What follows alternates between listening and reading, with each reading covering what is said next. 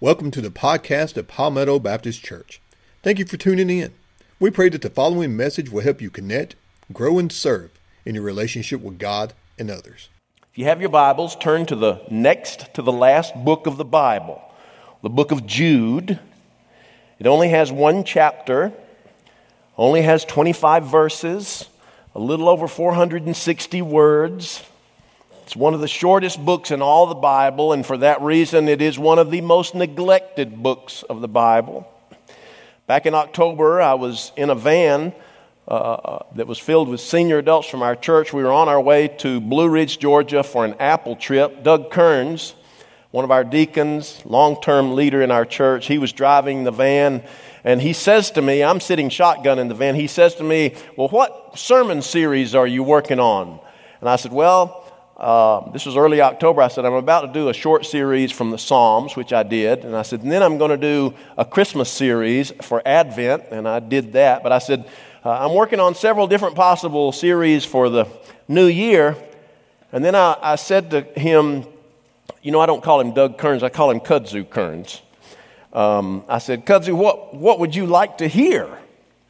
And he said, I've never heard a series from Jude. I said, I've never done a series from Jude. In fact, I've avoided Jude like the plague. Can you pick something else? He said, no, I'd kind of like to hear from Jude. So this morning I'm going to begin a 4-part series from this very short book of Jude. Jude had two different purposes, or a twofold purpose. One, he was countering some false teachers who had infiltrated the church he was writing to. We don't know who that church was. He doesn't tell us. But some false teachers had come in there, and he was engaging them, countering them. And second, he wanted to shore up the believers who were in this church so that they would fight for their faith, for the faith that they had originally received from their own teachers. So although this is a short letter, it is so important. I'm going to read the first 2 verses of Jude. Jude, a servant of Jesus Christ and a brother of James, to those who have been called, who are loved in God the Father and kept for Jesus Christ, mercy, peace, and love be yours in abundance. Let's pray. Oh Lord, we love you. We love that you love us so much. We love your word, even the little books, because they're like firecrackers that pack a loud and strong punch. And that's the way Jude is. So Lord, help us to take this little book, unpack it, and pull out of it some things that not only did his church need to hear almost 2,000 years ago, but our church needs to hear in the 21st century. In Jesus' name, amen. Raise your hand if you have ever been pulled over by a state trooper or a sheriff's deputy or a police officer for a traffic citation. Would you raise your hand, all of you? Yeah, this is a law-violating bunch here, I'm telling you. Raise your hand if you've been pulled over more than 5 times. Let's see that. Oh, I'm sorry, I didn't mean to do that. So I want you to imagine after you leave here today, you're on your way home or to the restaurant or wherever you're going, and you find yourself in that unenviable position of looking in your rearview mirror and the blue bubblegum lights are going on, and you hear the siren, and you look around, you just know that this person is pulling somebody else over, but it's you. And so your heart drops. You immediately look at your speedometer to see how fast you're going and start up an argument on why you should not have been pulled over to begin with.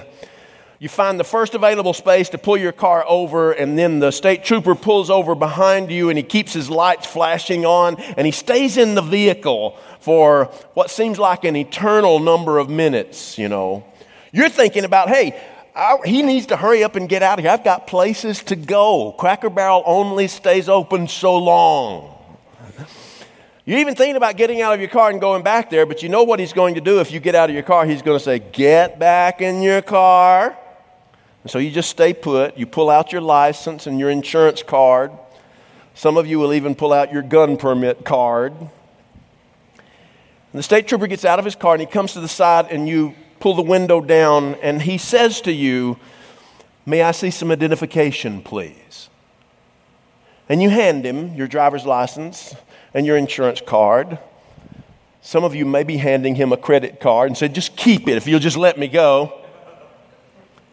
But he looks at you and he says, "No, these are not what I need. I am looking for identification, but I don't want your driver's license or your insurance card or your credit card or your gun permit. Here's what I want. I want to know if you have some identification that will prove that you are a follower of Jesus."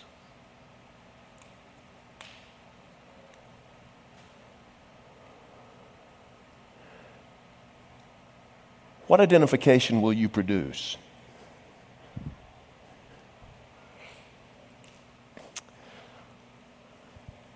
The letter of Jude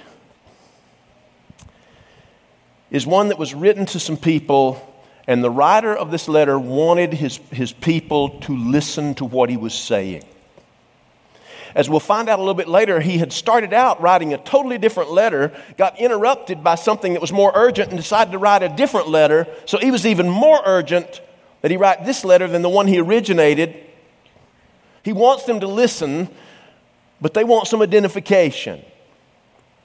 And so he gives them his identification in these first two verses. They're not very exciting verses. In fact, most of the time when we read the letters in the New Testament, and anything except for Matthew, Mark, Luke, John, the Acts, and Revelation is a letter.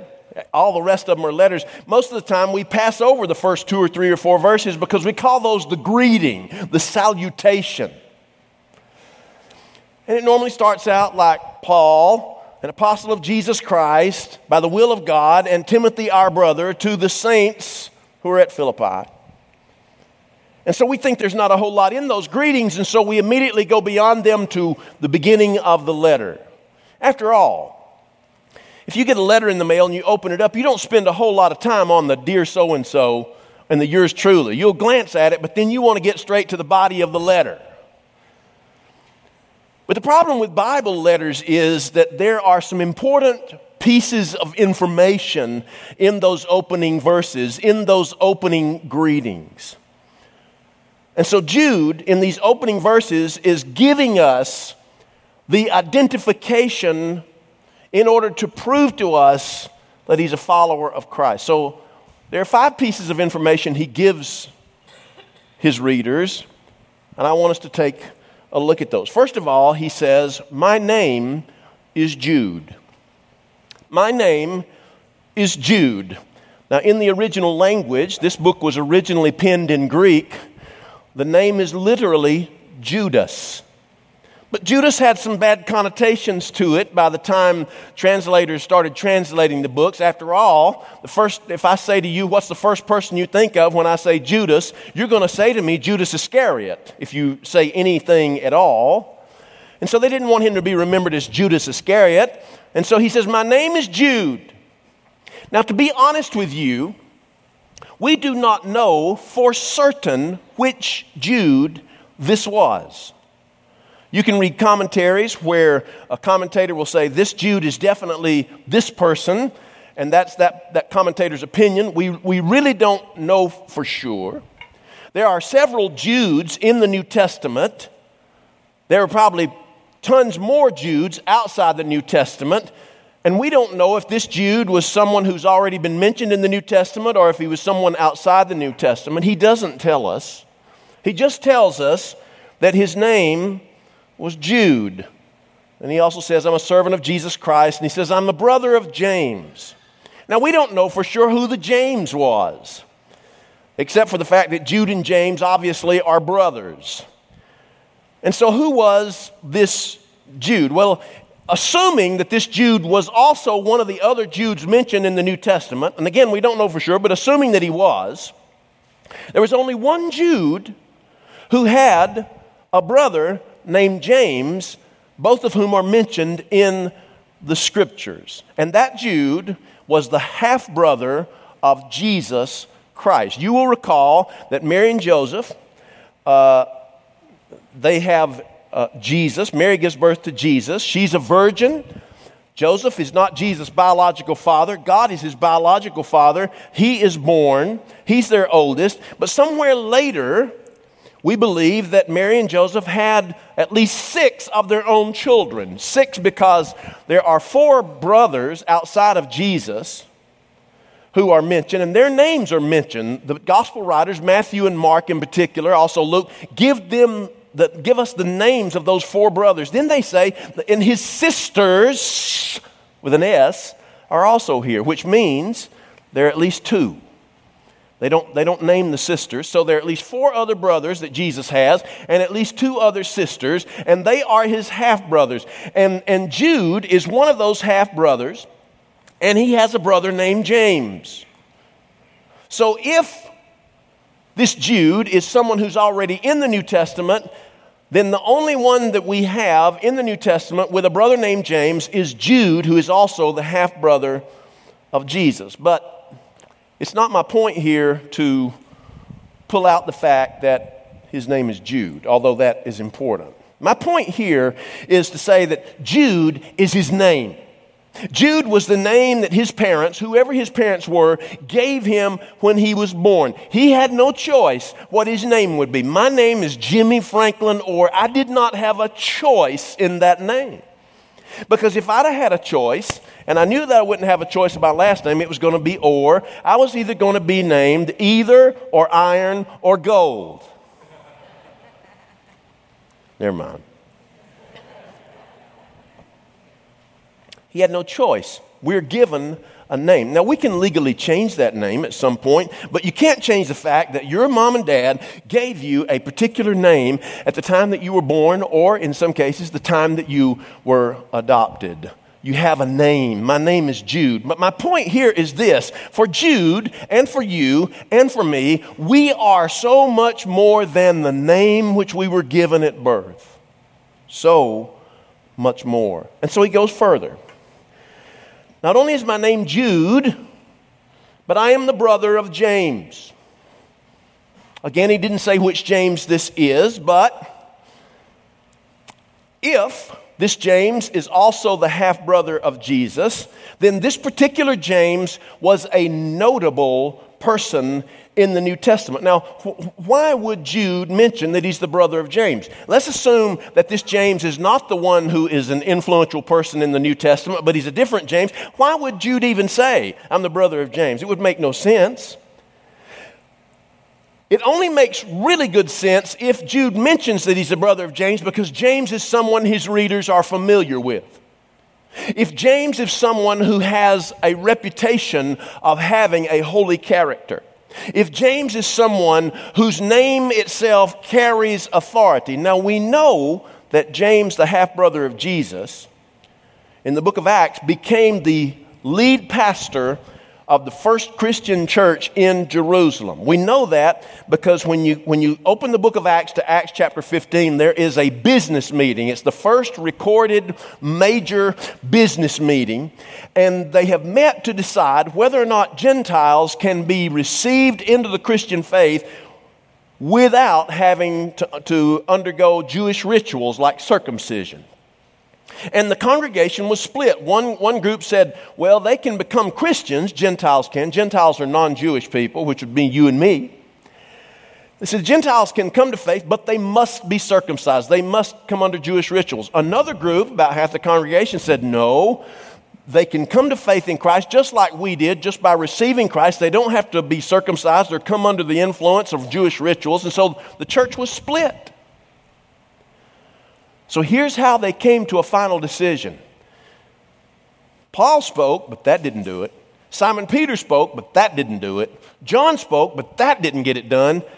James, who is the half-brother of Jesus and the brother of Jude and the pastor of the church, he stands up and he says, ladies and gentlemen, here's what we're going to do. And his word was like E.F. Hutton. It settled the issue.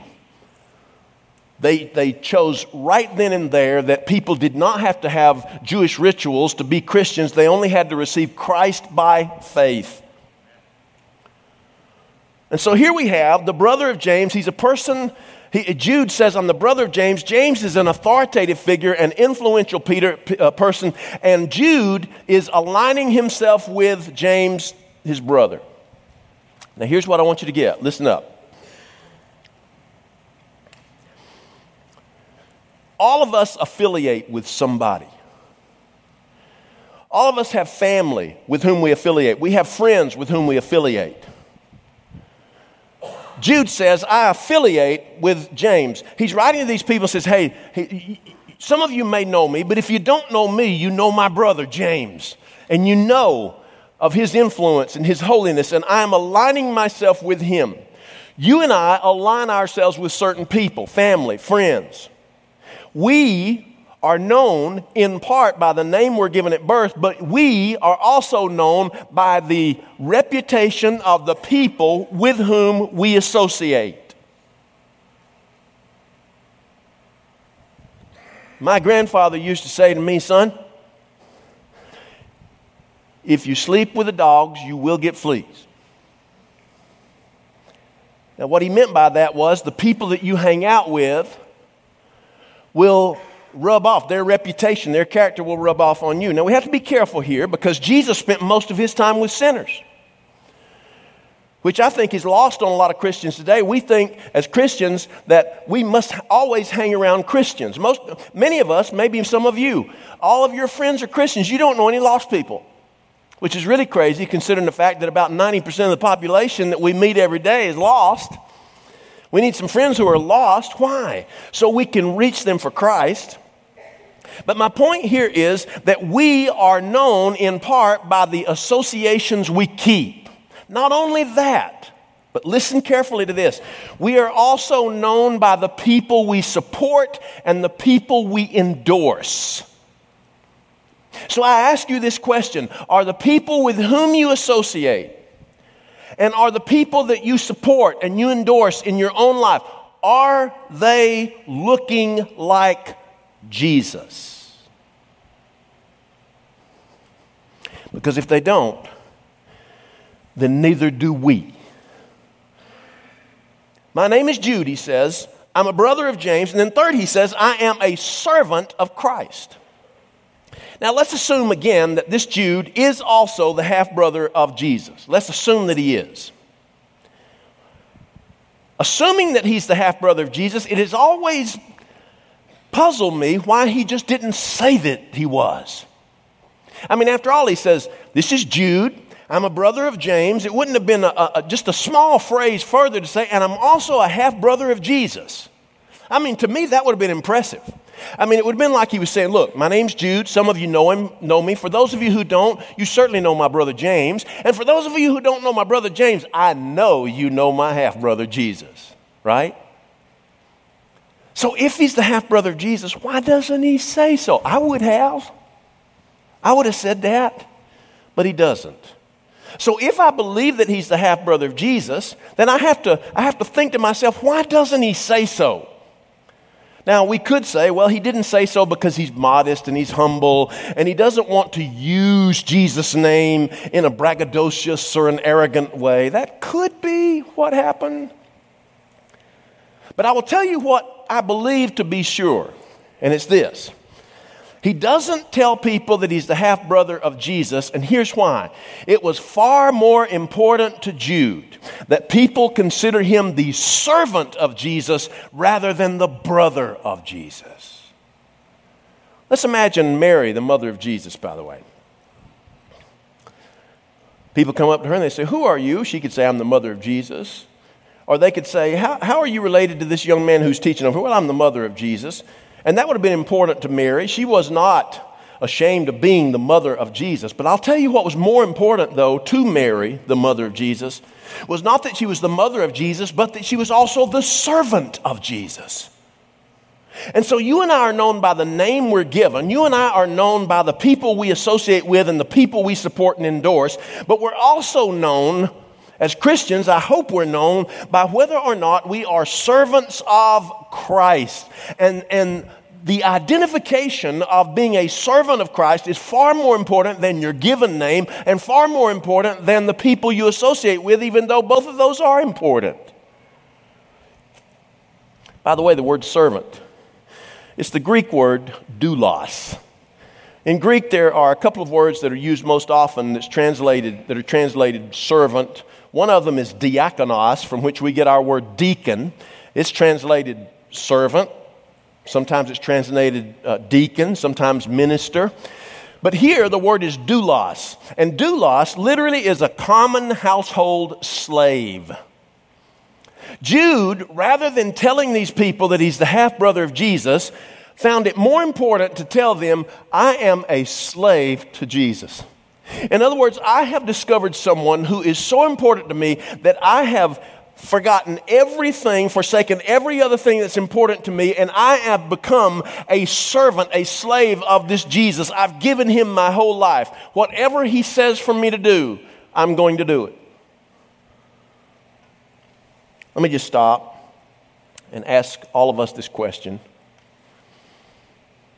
Do our lives reflect that we are servants of Jesus? And let me just carry a little bit further. Is it easier for people to know whether you're conservative or liberal than it is for you to be a follower of Jesus? Or is it easier for people to know what political party you're a member of rather than whether you're a follower of Jesus?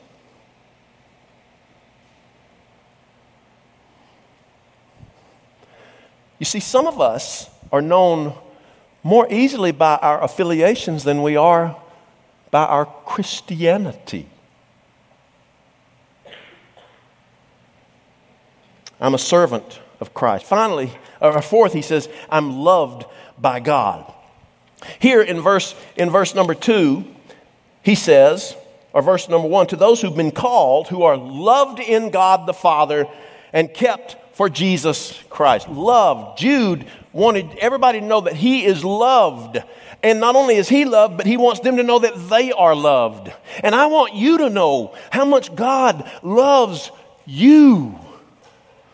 And some of you have been places. Some of us have been places. But in spite of the places we've been and the things we've done, God loves you. God loved Jude so much that he gave his only begotten son, who may have been Jude's half-brother, to die for Jude. That's love. He loves us enough to die for us. He loves us enough to invite us to salvation. But his love goes beyond that. He says, who are kept in Jesus. Kept for Jesus Christ. What does that mean? Kept is a military term. Did you know that if you are a true Christian, if you've truly been saved, did you know that your salvation from this point on does not depend on you? It depends on the Lord Jesus Christ. So in other words, once you are truly Christian, you don't have to be a good person to still be saved. Now that may sound contradictory. But let me tell you something. We are kept not by our own merit or lack thereof. We are kept by the power of the Lord Jesus Christ. Listen, once you become a Christian, there's nothing you can do to lose it. Nothing. There was nothing you could really do outside of receiving Christ to get it. And now you can't lose it. And so I would say this. Somebody comes up to me and they say, well, I was saved, but I just lost it. I would say, you never had it. If you've lost it, you never had it. Because if you truly had it, you'd never lose it. I'm beginning to sound like Yogi Bear up here. God loves you enough to save you. He loves you enough once you're saved to keep you. And then finally, he says, Jude says, I'm called by Christ. Called by Christ. Every person in this room is called. You've been called by God. You've been called by Christ. And there are three things that we have been called to that I want you to hear. First of all, we've been called to embrace the life of Jesus Christ. We've been called to embrace. When I was 8 years old, I was in a revival in a country Baptist church, and I heard the good news about Jesus. And I was a preacher's kid, so I had been in church from the time I was conceived. I've been in church 9 months longer than I've been alive as far as a human being. And so, but here I was, and I was in this church on a Sunday night. I heard the good news, and I embraced Jesus. Means I believed in him. I placed my faith in him. And we're called to embrace Jesus. But we're also called to experience Jesus. A lot of people say, well, I believe in him, or I believe certain things about him. That's good and well, but it's not enough. In addition to embracing Jesus, we need to experience him. He comes into your life. He lives with you. You feel his presence. He moves you. And then we're called not only to embrace his life and experience his life, we're called to exhibit his life. Now, what does it mean to exhibit his life? Verse 2, Jude says, mercy, peace, and love be yours in abundance. Now, this is a summary of what Christians ought to be. First, mercy. If you are a Christian, you've been saved, you have received God's mercy. Mercy is God's goodness that we don't deserve. Mercy. You are the recipient of God's mercy. Second is peace. You are the recipient of God's peace. And third, he says love. You are the recipient of God's love. Now, you and I deserve neither of those three things, but we are the recipient of his mercy, peace, and love. But the Bible teaches that those of us who have received these things are also responsible for exhibiting those three things. So if you've been shown God's mercy, then you, of all people, ought to be a giver of mercy to those that you deem to be undeserving of it. And if you have been the recipient of God's peace, then you ought to be a person who is the most peace-promoting person of all of your family and of anybody else among your friends. And if you have received God's love, which you didn't deserve, then you and I ought to be givers of that same love to those who we deem to be undeserving of it.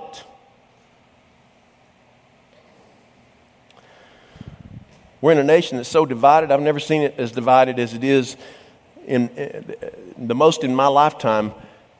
But listen to this. If peace should come from anywhere in our nation, you know where it ought to just bubble up from? It ought to bubble up from the church. Because the church, people, saved people who make up the church, ought to be the most peace-loving and love-expressing and mercy-giving people on the planet. And I will say this, if true peace ever does return to our country, it's going to start with God's people.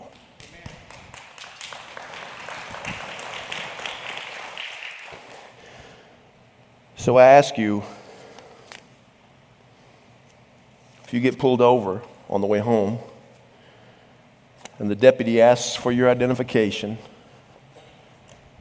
and you start to give it to him and he says, no, I want to see your identification that shows that you are a true follower of Jesus.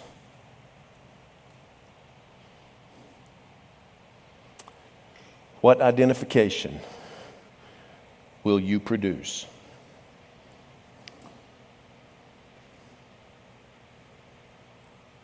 Let's pray. Our Father,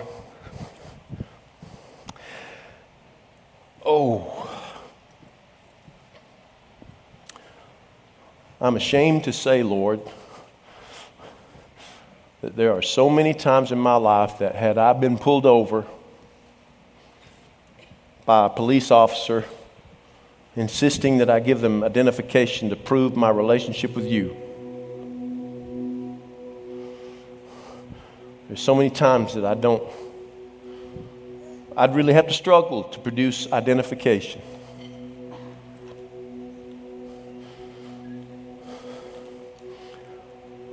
God, it's time that we put Christ back in what it means to be a Christian. We have names, we affiliate with folks, we give our support to other folks, But Lord, are we a servant of Jesus? Do we look like Jesus? Do we talk like Jesus? Do we love like Jesus? Do we give mercy like Jesus? Are we peace-loving like Jesus? Because these were your traits. These are the things people noticed about you more than anything. God, help us to love like you love. In Jesus' name, amen.